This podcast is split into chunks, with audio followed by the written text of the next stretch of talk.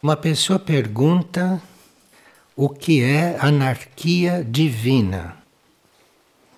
O que é chamado anarquia divina é uma expressão de vida que existe em certos pontos do cosmos que não segue leis hierárquicas.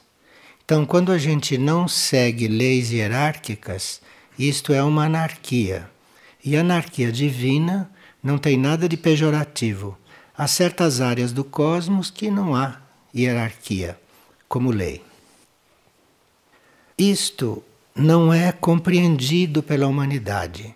Não adianta dar cordas à mente, porque ela não vai compreender o que é uma anarquia desse gênero.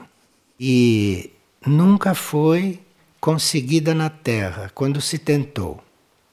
Houve seres muito avançados que tentaram fazer essa experiência na Terra, mas aqui nunca aconteceu. Para se chegar à anarquia divina, é preciso primeiro viver a essência da harmonia decorrente da vida hierárquica. Ninguém chega na anarquia sem ter uma perfeita vida hierárquica. Não se tenta anarquia divina em nenhum lugar, se a vida hierárquica ali não atingiu a perfeição. Só depois de se ter tocado um elevado grau de vida hierárquica é que as consciências vão passando para a anarquia divina. E lá no fim da anarquia divina vão chegar na mesma essência, só que é um caminho diferente. E aqui na Terra, tudo o que se expressa sem ser dentro de uma ordem hierárquica está fadado a fracassar. Na Terra é a lei da hierarquia, como em grande parte do cosmos. E o que significa consciência luciférica? Bem, bem resumidamente, é aquela consciência oposta à evolutiva, a consciência evolutiva. Existe a consciência evolutiva, não? E existe a oposta. Isto bem resumidamente para não entrar em certos assuntos. E se nós pudéssemos falar em como exercitar a verdade que liberta.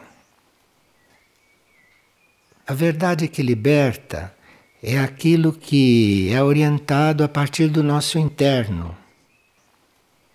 O que vem do nosso interno sempre está levando em conta toda a nossa trajetória. Não só esse pequeno instante que é esta vida sobre a Terra, mas o que vem do interno, mesmo que diga respeito a um detalhe da nossa vida, o que vem do interno leva em conta tudo que nós fomos desde o princípio até o final. Então, o que vem do interno está levando em conta toda a existência. É sempre muito exato. Leva em conta o passado, o presente e o futuro, naquele pequeno detalhe. É o único caminho seguro. E ele é totalmente correto, porque nele está embutido todo o nosso passado, todo o momento presente e tudo o que deve ainda acontecer. E como podemos compatibilizar o excesso de trabalho, a falta de tempo com a necessária interiorização? Então, como se houvesse trabalho e o tempo e a gente com isto não poder se interiorizar. Coisa não tem nada a ver com outra. Você primeiro se interioriza e depois você vai trabalhar, porque aí vai dar tudo certo. Quando o trabalho é real, isto é, quando o trabalho é o que é para ser feito naquele momento, e quando você não desperdiça tempo fazendo outra coisa que não seja aquilo, e quando isto vem de dentro, não há falta de tempo, não há pressa, não há nada disso. Tudo acontece em tempo e hora e na perfeita ordem. Mas precisa que o que você esteja fazendo seja real, precisa que você não desperdice um segundo enquanto está fazendo, e precisa que aquilo tenha vindo de dentro para você fazer. Aí não existe nada disso. Não existe excesso de trabalho, não existe falta de tempo e não existe impossibilidade de se interiorizar. Quem acha que tem muito trabalho que não tem tempo, alguma coisa errada com ele, não com o trabalho. Então precisa ver isso diferente. Nisso está incluído nós não gastarmos palavras, gestos, movimentos, pensamentos inúteis que não tenham a ver com aquilo que naquele momento você deve estar fazendo, deve estar exteriorizando. Forma que é aí que tem que começar. E não dizer que não tem tempo ou que tem muito trabalho, porque isso não deveria existir. E uma pessoa está perguntando se ele pode usar os mantras junto a uma pessoa que está há mais de um ano em coma. Se isto vai ajudá-lo a desencarnar. Para nós ajudarmos alguém a desencarnar, é preciso que a gente tenha certeza que chegou a hora. Isso eu acho que não precisa dizer mais nada. Então, se você acha que dizer um mantra vai ajudar uma pessoa a desencarnar, melhor você não dizer o mantra, porque você não sabe se chegou a hora dele. Aqui tem uma carta de uma pessoa de 16 anos que cuida muito de se manter no caminho e que estuda, que vem aprendendo muitas coisas que estão fazendo parte de sua vida. E que ela está entrando numa fase de grandes desafios, porque a sua mente está contestando muitas coisas. E com isso ela está desperdiçando muita energia, está se sentindo muito mal e confusa e não sabe o que fazer. Então, é como se você estivesse em um teste, em uma prova da sua adolescência, uma prova final. Trate de superar essa prova, que depois você muda de experiência. Isso está acontecendo porque você aparentemente é adolescente na idade física, mas como alma é adulta. Por isso está sendo atacada por forças contrárias à evolução. Se você se mantém firme em seus propósitos, logo entrará em outra etapa e se sentirá bem mais segura. E que diferença existe entre análise crítica e julgamento? Bem, você, segundo a sua intenção, fazendo uma análise, você pode estar fazendo uma busca, uma pesquisa para você aprender alguma coisa ou para compreender melhor. Depende da sua intenção. Agora, julgamento espiritualmente é ilegal, porque você não sabe o que se passa na alma do indivíduo, você não conhece a mônada do indivíduo, então como vai julgá-lo? E aqui uma pergunta que pode ter um certo sentido a gente responder. Pessoa pergunta a respeito de João Paulo I. Foi aquele Papa que desencarnou depois de 33 dias de papado. Bem, segundo as profecias de João 23, ele não falou o nome deste Papa, mas o descreveu e disse que ia haver um Papa muito puro e que ia viver muito pouco. E segundo que alguns compreenderam, parece que ele desencarnou, ele não foi assassinado, não, como dizem. Parece que ele desencarnou quando internamente decidiu repartir os bens da igreja. Então as forças da igreja o levaram. Isto é uma interpretação que se deu na época. E uma pessoa ganhou uma flor branca do jardim do labirinto do núcleo Soim. E ela ficou muito pensativa para perceber o que isto significava. Bem, é uma ajuda você contar isto, porque aí a gente pede a todos que não retirem flores das nossas plantas. Porque aqui em Figueira nós temos uma, uma ideia de que as flores são realização das plantas e não se deve colher uma flor porque é como tirar a possibilidade dela se realizar completamente. Então, aqui, quem é membro de figueira de verdade não colhe flores, deixa as flores nas plantas onde estão. Então, foi bom ela ter contado isto, porque aí a gente pede que não se retire flores das plantas aqui. E uma pessoa havia perguntado o que é um terafim e nós ficamos de responder hoje. Atualmente, um terafim nós entendemos como um objeto, um núcleo de consciência ou até uma pessoa, ou até o corpo de uma pessoa. E esse núcleo, ou esse objeto, ou este corpo, ele pode ser concreto ou pode ser sutil. Para ser chamado de terafim, ele deve estar imantado para cumprir uma certa tarefa de irradiação. Então, quem deve irradiar, primeiro se torna um terafim e depois começa a irradiar. Sempre que nós nos consagramos ao plano evolutivo, consagrar-se ao plano evolutivo não é estar no plano evolutivo servindo e fazendo outras coisas ao mesmo tempo. Consagrar-se ao plano evolutivo é viver para o plano evolutivo. Então, quando alguém se consagra ao plano evolutivo, isto é, quando ele não tem mais nenhum outro motivo para viver a não ser o plano evolutivo, então os seus corpos externos e internos podem se transformar em terafins, podem se transformar em objetos de radiação.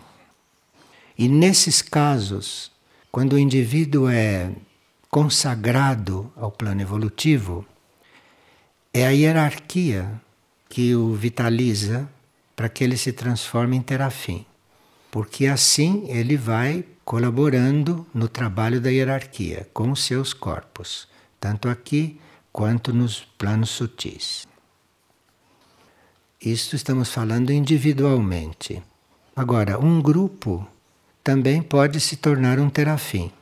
Se este grupo espiritual é ligado à hierarquia e se a hierarquia vê que ele pode ser imantado, que ele pode se transformar em um grupo irradiante. Aí, este grupo passa a colaborar na evolução planetária.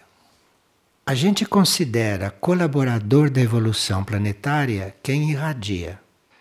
A gente está colaborando quando está irradiando. Isto é, quando a gente é um terafim, porque isto irradia inconscientemente. Então, isso está realmente a serviço da hierarquia e está a serviço do plano. Então, um grupo pode se tornar um terafim. É muito raro, mas pode acontecer. E aí ele começa a influir com a sua irradiação na aura planetária. Isso é um trabalho de extrema valia. Então, se a gente reflete sobre isso, se a gente se dedica, se a gente se oferta, é sempre um movimento favorável para que isto venha acontecer. Agora, quando o terafim é vitalizado pela hierarquia, ele deve ser revitalizado ciclicamente. Um terafim não é eterno. A hierarquia o vitaliza, mas se ele não corresponde à meta para a qual ele foi vitalizado, a hierarquia deixa de vitalizar e aquilo vai se dissolvendo. E um terafim acaba. Todo esse processo tem um prazo e se cumpre as coisas, então pode prosseguir como terafim e a hierarquia continua vitalizando. Se não, ela retira a vitalização e aquilo se desfaz. A Aurora e Mistritlan, pelo que nós conhecemos, vitalizaram terafins de grande potência no planeta. E esses terafins estão em áreas do planeta e às vezes são transferidos de áreas ou são desvitalizados e feitos outros. Mas a Aurora e Mistitlã fizeram isto, mas a posição desses terafins e o trabalho deles não é conhecido. E esses que a Nuteia, Mistitlã e Aurora vitalizaram correspondem a símbolos cósmicos. Eles têm uma potência de um símbolo cósmico. Quem está em contato com estas coisas pode pensar que está em contato com um símbolo cósmico pela irradiação, mas pode estar em contato com um terafim de um desses três centros que estão espalhados pelo planeta. E quando um centro planetário vitaliza um terafim, ele vale como um símbolo cósmico, como obra. Aqui uma pessoa pede que se leia uma notícia que ele acha muito interessante. Ele diz que estão fazendo muitas experiências científicas sobre o mal de Alzheimer. E que as freiras de um convento na França, freiras que alcançavam uma longevidade sem nunca ter ficado com isto, com este mal, elas destinaram os seus cérebros para estudos científicos depois que elas desencarnaram. E várias dessas freiras que doaram seus cérebros para serem examinados desencarnaram entre 92 e 103 anos de idade, num certo convento lá. O exame de seus cérebros revelou que morfologicamente estavam delineados todos os elementos estruturais que denotariam Alzheimer nelas. Todavia, nenhuma delas evidenciou qualquer sintoma da doença até morrer. E os pesquisadores não tinham explicação para isso.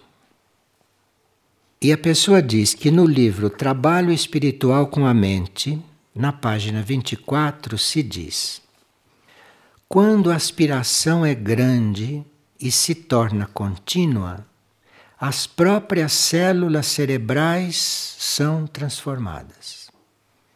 Então, aqui estará a explicação para essas freiras terem Alzheimer em potencial e não terem manifestado isto até o fim da vida, mesmo vivendo mais de 100 anos. Então, a sua aspiração era tão grande que as próprias células cerebrais iam se transformando. Portanto, muitas coisas que nós podemos ter em potencial podem se manifestar ou não, segundo a nossa aspiração, segundo a nossa atitude perante o caminho. Bem, Figueira, desde o início, foi fundada como um monastério. E nós soubemos, no decorrer do processo, que Antuak, Mishuk e Visnuk eram as hierarquias que estavam nesse trabalho. Mishuk, Teresa de Ávila. Então Figueira tem em suas raízes muitas regras monásticas, embora não sejam explícitas, mas ela tem isso na sua essência, tem isso na sua natureza. E nós estamos, a propósito da manifestação em Figueira do monastério feminino e do monastério masculino que estão em formação, nós estamos gradualmente recapitulando algumas coisas, não?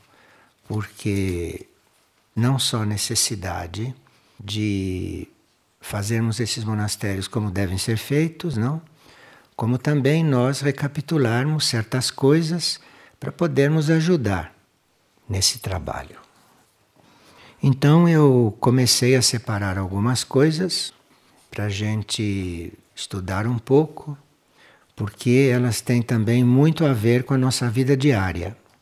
E na nossa vida diária, nós não teríamos que perder certas coisas básicas que se implantou aqui desde o começo. Porque senão vai-se embora a vitalidade desta energia monástica, desta parte monástica de Figueira. E hoje nós estávamos retirando alguns pensamentos de Teresa de Ávila. E este aqui é muito fundamental para nós que lidamos com pessoas, que hospedamos pessoas, que temos contato com tantas pessoas, que podem ou não serem monges, né? Podem ou não estarem nesta linha monástica. Teresa diz o seguinte: Vocês não pensem que por vocês não contentarem quem é do mundo, que vai lhes faltar o que comer. Sim, porque elas viviam de esmolas, né? Elas viviam de esmolas e algumas parece que tinham preocupação em não descontentar as pessoas. Então Teresa disse que não pense nisso que você não, não pense que não deve descontentar quem é do mundo, porque não lhes vai faltar o que comer. E aí ela ensina: vocês jamais pretendais sustentá-los com artifícios humanos, porque então aí sim morrereis de fome, e com razão. Isto é, se nós vamos pactuar com quem é do mundo, para contentá-los, as coisas viram. E aí é que nós vamos morrer de fome. Que nós temos que ter os olhos é no maior, em Deus. E é Ele que nos sustenta. Não são as pessoas, não. E nem o mundo. Portanto, não se preocupe em descontentar o mundo, porque se você tem essa preocupação, as coisas não vão. E ela diz assim para todos né, que estavam ouvindo e seguindo: abandonem as rendas, abandonem o cuidado com a comida. Caso contrário, tudo se perderá. Olha que ela põe a comida num ponto de perdição. Abandonem as rendas, deixai o cuidado com a comida Caso contrário, tudo se perderá. Rendas quer dizer rendimentos, rendimentos materiais. Aqui no início, nós tínhamos muito cuidado com isto. Depois as coisas foram modificando, mas eu acho que nós teríamos que retomar estas coisas. E realmente quem está aqui não ter renda. Porque se nós queremos reavivar fisicamente os monastérios, ou nós entramos na consciência monástica, ou ficamos iludidos, ou ficamos com uma aparência de vida monástica. Agora ela diz que a gente não pode imaginar que descanso é não ter estas coisas. Parece que é uma coisa muito séria, uma coisa muito difícil, mas que a gente não pode imaginar que descanso é tudo isso. E que grande descanso é ser pobre e viver à mercê do Senhor. Então, todas essas pessoas que estão muito cansadas, não é? Talvez estão cansadas porque levam todas essas coisas em algum plano de vida. E que a gente não pode imaginar que grande descanso é ser pobre. Desde que a gente viva, não é? Coligada com o Senhor. E ela disse que é preciso prosseguir sem possuir nada. Aqui ela não fala de possuir nada só internamente ou com a mente. Aqui falava em não possuir nada mesmo no plano físico também. Então, prosseguir sem possuir nada e comer sem cuidados o que nos envia o Senhor. E assim Ele faz com que não nos falte nada. Quer dizer, não possuir nada e comer qualquer coisa sem nenhum cuidado, sem nenhum gosto, tudo aquilo que Ele envia, é isto que nos dá a possibilidade de nada faltar. Porque se nós vivemos sem cuidados por essas coisas, e se nós vivemos daquilo que o Senhor ou o plano manda, nós não temos que dar conta das sobras. Isto é muito importante. Isto é, quando é o Senhor que manda, vem aquilo que é justo, não vem nem menos e nem mais. E quando somos nós que pedimos, e quando somos nós que vamos atrás, quando somos nós que vamos buscar, vem a mais. E essa sobra está sendo roubada de outros. E quando o Senhor manda, não tem sobra. Agora ainda ela diz: se sobra alguma coisa, tem que repartir, porque não é nosso. Houve aí uma prova. Agora ela diz: o que é preciso é contentar-nos com pouco e que não queiramos como aqueles que exigem e como aqueles que precisam. Se eles compreendessem, não comeriam com tanto contentamento e nem gastariam em vaidades. Isto é, se nós tivéssemos juízo, nós não comeríamos com tanta vontade, com tanta gula. A gente comeria para o corpo, mas não comeria com prazer, com gula. Assim, filhas, diz ela, usem o mais pobre que puderem, com ele passar, tanto com comidas quanto com vestidos. Então, vocês fiquem no mínimo que vocês precisem porque aí não há restos de karma, aí há mais liberdade interior. Agora ela diz: não comais o que é dos pobres, sem servi-los. Enfim, mesmo aquilo que chegava justo, ainda tinha que servir aos pobres, ainda tinha que ajudar aos pobres. Enfim, ela estava ensinando os seres a liberarem a alma não é? Não estava ensinando ninguém a fazer regime alimentar. Ela estava ensinando liberar a alma. E lá num livro chamado Contas de Consciência, ela diz: É uma grande pena ter que comer. Diz: É grandíssima pena para mim, muitas vezes, e agora mais do que nunca, ter que comer, em especial se eu estou orando ter que sair da oração para comer. Isto é, para ela era uma grandíssima pena, que ela tinha que cumprir, tinha que fazer.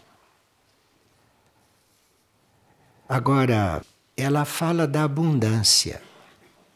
Nós não é, estudamos a lei da manifestação, a lei da abundância, não, isto tudo são coisas muito perigosas e muito duvidosas.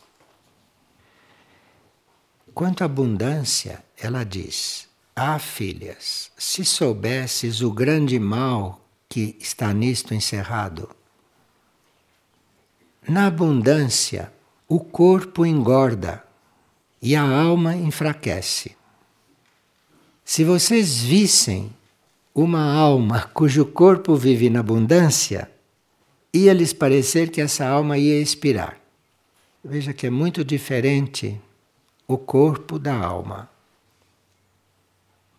E eu vos digo que, mesmo que o seu corpo esteja sossegado, cuidado com ele, porque ele tem muitas partes em guerra, apesar de parecer que está muito sossegado. E que mais vale nós assumirmos a penitência pouco a pouco e não aguardar que ela venha por si. Isto é, porque se nós não entramos voluntariamente nessas regras, se nós não entramos nessa corrente contrária a esta corrente humana geral, a uma certa altura, quando se trata da elevação do espírito e da elevação da alma, isto vem por si. E aí não vem porque você voluntariamente vai ao encontro, vem compulsoriamente. Isto é, as coisas começam a faltar e aí você vai aprender a sair da abundância. Aí você vai aprender a não ficar usando aquilo que seria de outros. Porque você passar um pouquinho do que te é necessário, você já está entrando naquilo que deveria ser dos outros, que deveria ser de um outro. E ela diz: Parece-vos, falava para as irmãs, parece-vos que estáis fracas e que não podeis passar sem comer carne. Estais fracas porque deixaste de jejuar alguns dias. E deixar de jejuar, isto é suficiente para que venha fraqueza. Ela não dava sossego para ninguém, não é? Ela diz: não sosseguemos no que é relaxamento, cuidado com o relaxamento. Não sosseguemos no que é relaxamento, porque eu sei que esta nossa carne é muito falsa e é necessário compreendê-la. Ela diz que a carne, quando começa a pedir coisas, ela é falsa. Que a gente tome cuidado, que ela não está precisando de nada. Mas ela faz de uma forma que parece que precisa, que a gente tome muito cuidado. Ela diz que o Senhor nos dá luz para tudo, pela sua bondade. E grande coisa é a discreção e nós confiarmos nas leis e não em nós mesmos, e não naquilo que parece que estamos precisando. Agora, como viviam juntas, não? Ela diz que nenhuma irmã fale se a comida é suficiente ou não, se a comida está bem ou mal feita. Não se devia nem falar nisto.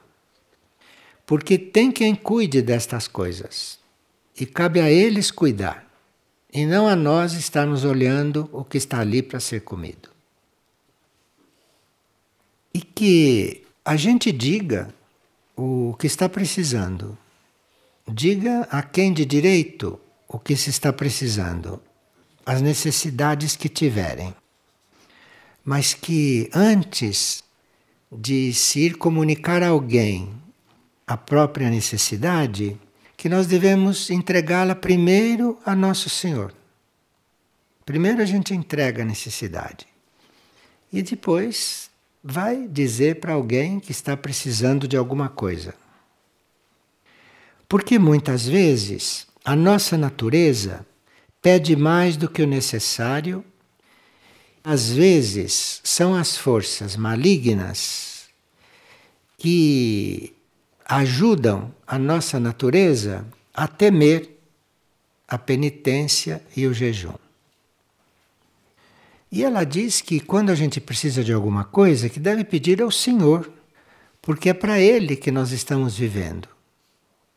E é para Ele, por Ele, que nós fazemos penitência. É para Ele que nós vivemos regrados. Não é para nós, é para Ele. Se falta alguma coisa, peça para Ele. Agora, ela fala uma coisa também que aqui foi desde o início muito colocado e que depois também foi se abrindo. Ela diz o seguinte: nenhuma irmã abrace a outra, nem a toque, nem no rosto e nem nas mãos e nem tenham amizades particulares, mas que todas amem a todos, sem tocá-los, porque não precisa tocar. Esses toques são todas concessões ao corpo etérico, ou ao corpo emocional, ou ao corpo mental. Isso não tem nada a ver com a necessidade e com a realidade. Então há pessoas que não, não acham assim. Mas na vida monástica, isto é regra não tocar ninguém. Isto é regra na vida monástica. E isto é regra porque cada toque num outro é uma interferência, é uma mistura de auras. E essa mistura tanto pode ser positiva como pode ser negativa e pode ser contra o trabalho da alma que está fazendo lá dentro do outro. Enfim, nenhuma irmã abrace a outra nem a toque, nem no rosto e nem nas mãos.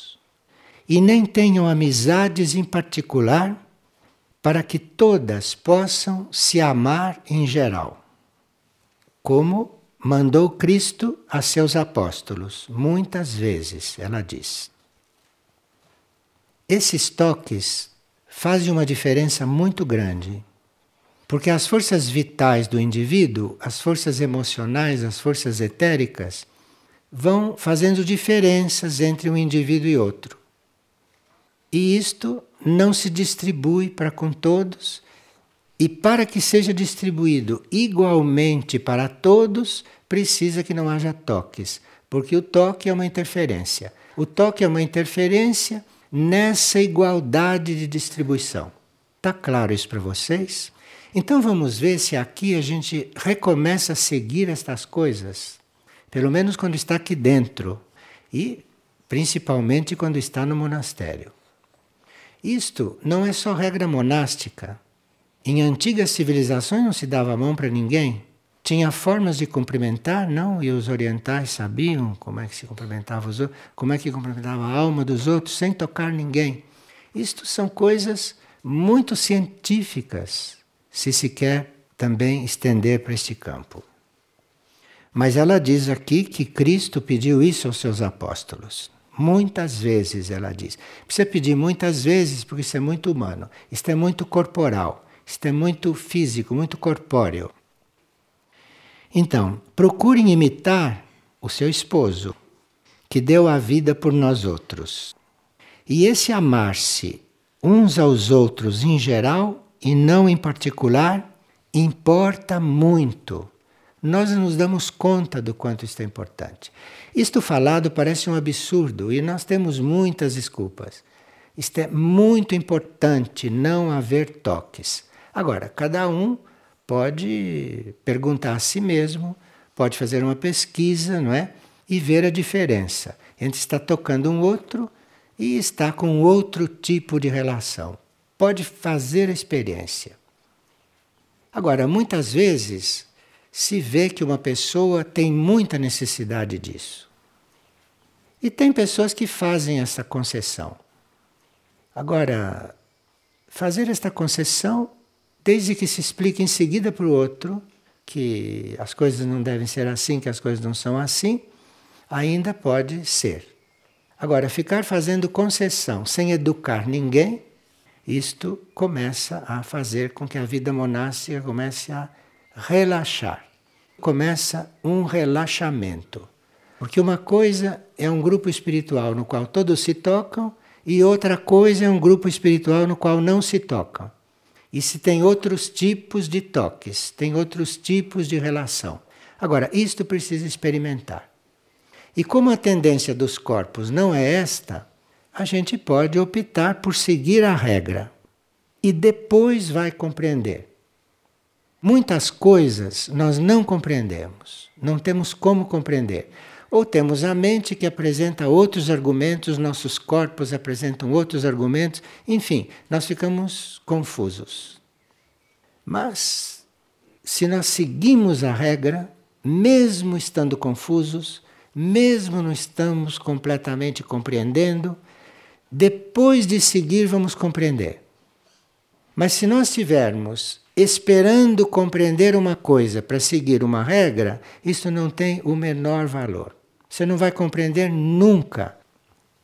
E eu acho que aqui nós temos que falar isto publicamente, mesmo para pedir para todos que não toquem uns aos outros, não toquem os monges, principalmente as monjas, porque senão vamos fazer um trabalho contrário àquele que a energia monástica deve fazer aqui.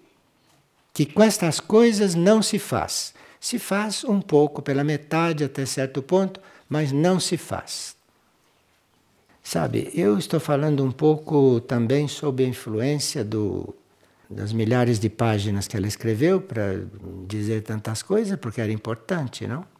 E como Michuk está falando as mesmas coisas de outra forma, quer dizer que nós caminhamos muito pouco nesses 500 anos. 500 anos que essas coisas foram ditas caminhamos muito pouco porque tudo isso está sendo ainda repetido.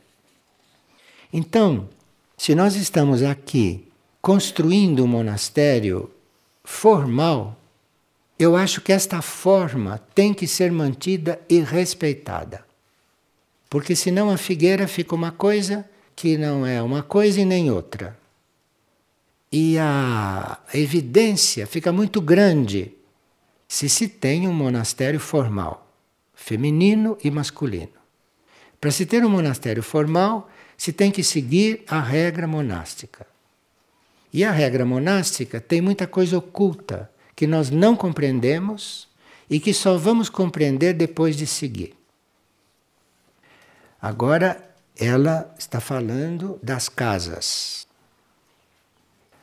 As casas que não sejam adornadas, nem com coisas curiosas e que tudo seja tosco. Veja, tudo seja tosco, aqui tem muita coisa embutida. Muita coisa embutida.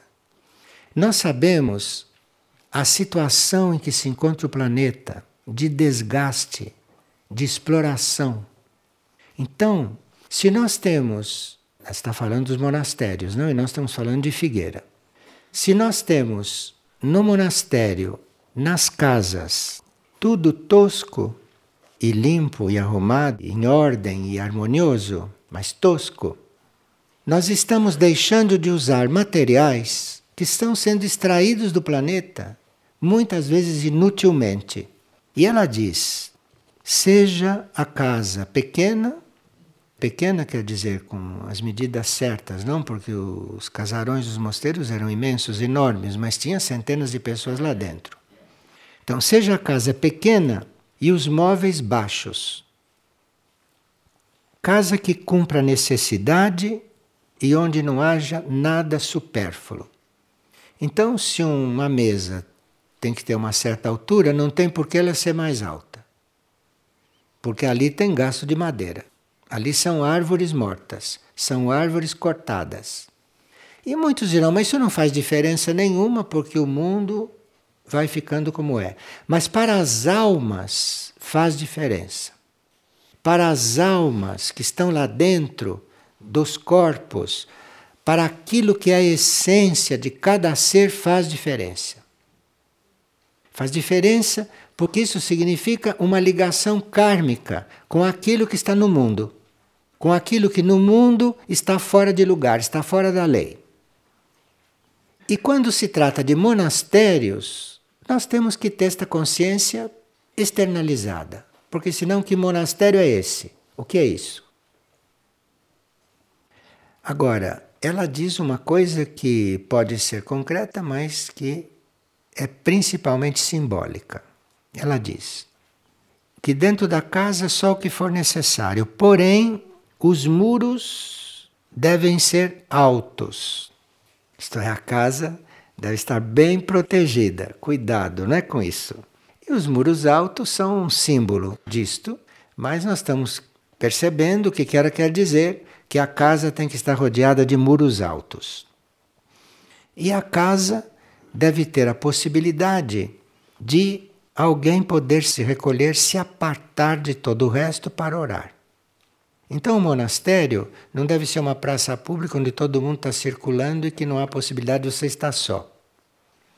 Deve haver um local no monastério onde alguém possa se retirar de tudo para orar. Isto faz parte da construção de uma casa. E ela diz como faziam os nossos santos pais. Ela diz: Este foi o nosso princípio desta casta da qual viemos. Ela diz que veio de uma casta. Claro que não é uma mulher comum. Ela veio de uma casta. Ela vem de uma linhagem. Não é uma mulher comum. Ela tem uma linhagem. E esse é o nosso princípio. Desta casta da qual viemos, que é a casta daqueles santos padres, mestres do Carmelo, isto é, aqueles pais espirituais, né, que não eram nem terrestres, e que eram os mestres no início. Carmelo é um símbolo de um monte que temos que subir, é o símbolo da nossa ascensão. Claro que isso para alguns é nada, não tem significado algum. Mas existem linhagens hierárquicas e na linhagem dela estas coisas são muito reais. Ela fala em nome da linhagem dela. Há muitas outras linhagens, mas isto serve para todos. Bem, depois de falado tudo isto, fica muito fácil responder esta pergunta. A pessoa pergunta por que, que não há música de fundo em Figueira? Por exemplo, enquanto se prepara o alimento, por que, que não há uma música de fundo na cozinha? No trabalho da biblioteca, enquanto se encapa os livros, por que, que não há uma música de fundo? Isso é indicado ou não? Por exemplo, na abertura do de jejum, na abertura do almoço, na abertura do jantar, uma música do coral de Figueira, por exemplo, ou uma música clássica, isto é bom, isto é indevido? Bem, cada um pode ver isso de uma forma. Para nós, ouvir música é um trabalho. Nós ouvimos música para trabalhar. Nós estamos trabalhando enquanto estamos ouvindo música. E ouvir música como trabalho, como dedicação, isto pode ser muito harmonizador. Mas na hora de fazer alimento e na hora de se alimentar e na hora de estar na biblioteca, a música está interferindo ou nós estamos usando uma muleta, usando a música como muleta para ficarmos ali harmonizados. Então, ouvir música nós consideramos um trabalho, trabalho sobre nós. E a música vai nos trabalhar, a música vai nos transformar. Agora, ir buscar a música como harmonização, isso é outro trabalho, isso é outra coisa. E aqui nós partimos do princípio que devemos buscar harmonização dentro de nós, não numa música. Se nós colocássemos aqui música nas refeições, seria a contradição de tudo. Porque música para nós ouvir é um trabalho, porque sabemos que a música está nos trabalhando, mas ela está fazendo um trabalho em nós.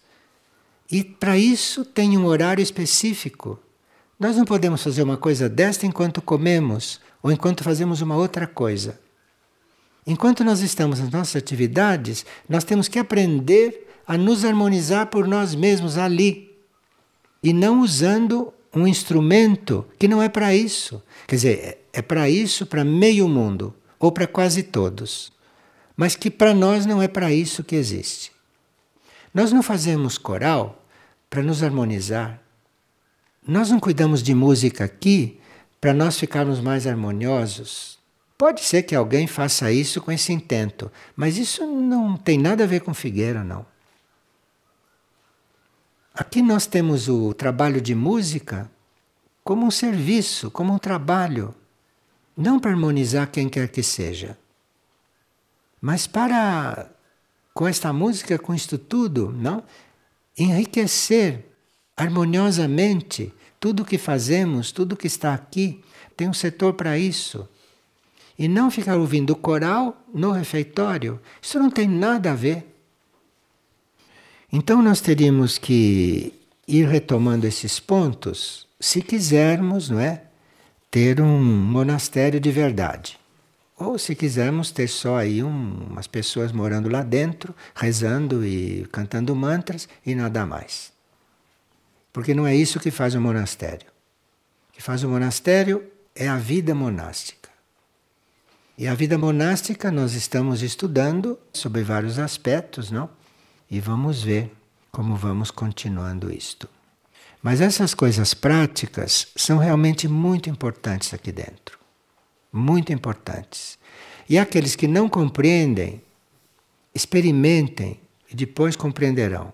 Agora, aqueles que sabem disto, não descumpram, não transgridam isto aqui dentro estão pedido na hora que estamos manifestando os monastérios no plano físico. E ela diz o seguinte: que não se confunda quando você declara uma necessidade e que aquilo é manifestação. Porque você deve estar sem nada pedir para você. Agora, mesmo que você manifeste uma necessidade para quem você conhece, quem você encontra, aquilo não é manifestação, aquilo é uma esmola que você está recebendo. Aquilo é uma esmola. Quando você pede e você recebe, você recebeu esmola. Porque a manifestação divina não precisa pedir. Se você pede, você recebeu esmola. E que ninguém pode chamar isto de doação e ninguém pode chamar isso de manifestação divina. Isto é esmola. São redimensionamentos que é bom a gente recordar. Esmola também existe. Muito bem. Depois vamos ver como vamos continuando estas coisas, que é sempre bom a gente recordar. Muitos de nós sabem estas coisas, só que estão sepultadas lá dentro. Essas coisas precisam aflorar, porque todos nós, nas nossas várias encarnações, não poderíamos estar aqui fazendo este trabalho, nestas condições, se não tivéssemos tido já alguma vida na qual cuidamos disso seriamente. Porque isso não se faz numa vida só. Está interessado no caminho espiritual, está interessado em leis espirituais, está interessado em vida monástica, está interessado nisso, é porque em alguma vida levou isto a sério e fez isto até um certo ponto. Todos nós temos uma base dentro. Senão não podíamos nem estar ouvindo estas coisas. Cada um tem a sua base feita. Então vamos procurar encontrar esta base, porque esta base emerge, esta base colabora muito conosco, nos ajuda muito em certas dificuldades. Porque nós, numa determinada vida, podemos nos ter dedicado a isto, de uma forma ou de outra. E depois vieram outras tantas vidas nas quais estamos aprendendo outras coisas nas quais estamos fazendo outras experiências, não?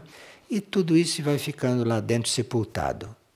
Mas às vezes basta um toque e estas coisas emergem.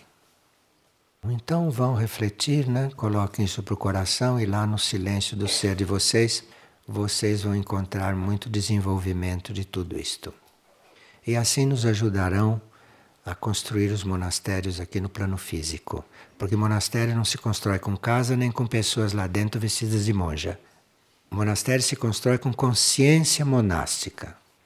E se isso estiver um pouco mais presente em Figueira, isto vai ajudar muito na nossa tarefa agora. Por isso é que nós estamos falando com vocês todos, porque a consciência monástica deve ser afirmada por todos, cada um da sua forma, cada um do seu jeito, cada um no seu ponto, não? Mas certos princípios teriam que estar muito claros. Senão vamos construir prédios e pessoas, mas não monastério. Monastério não é prédio nem pessoas. Monastério é uma consciência, é uma vida dentro de uma certa consciência. Tem nada a ver com as pessoas nem com a casa. É uma consciência monástica. E cada um de nós tem um pouco dela. Um pouco, mais que um pouco em certos casos.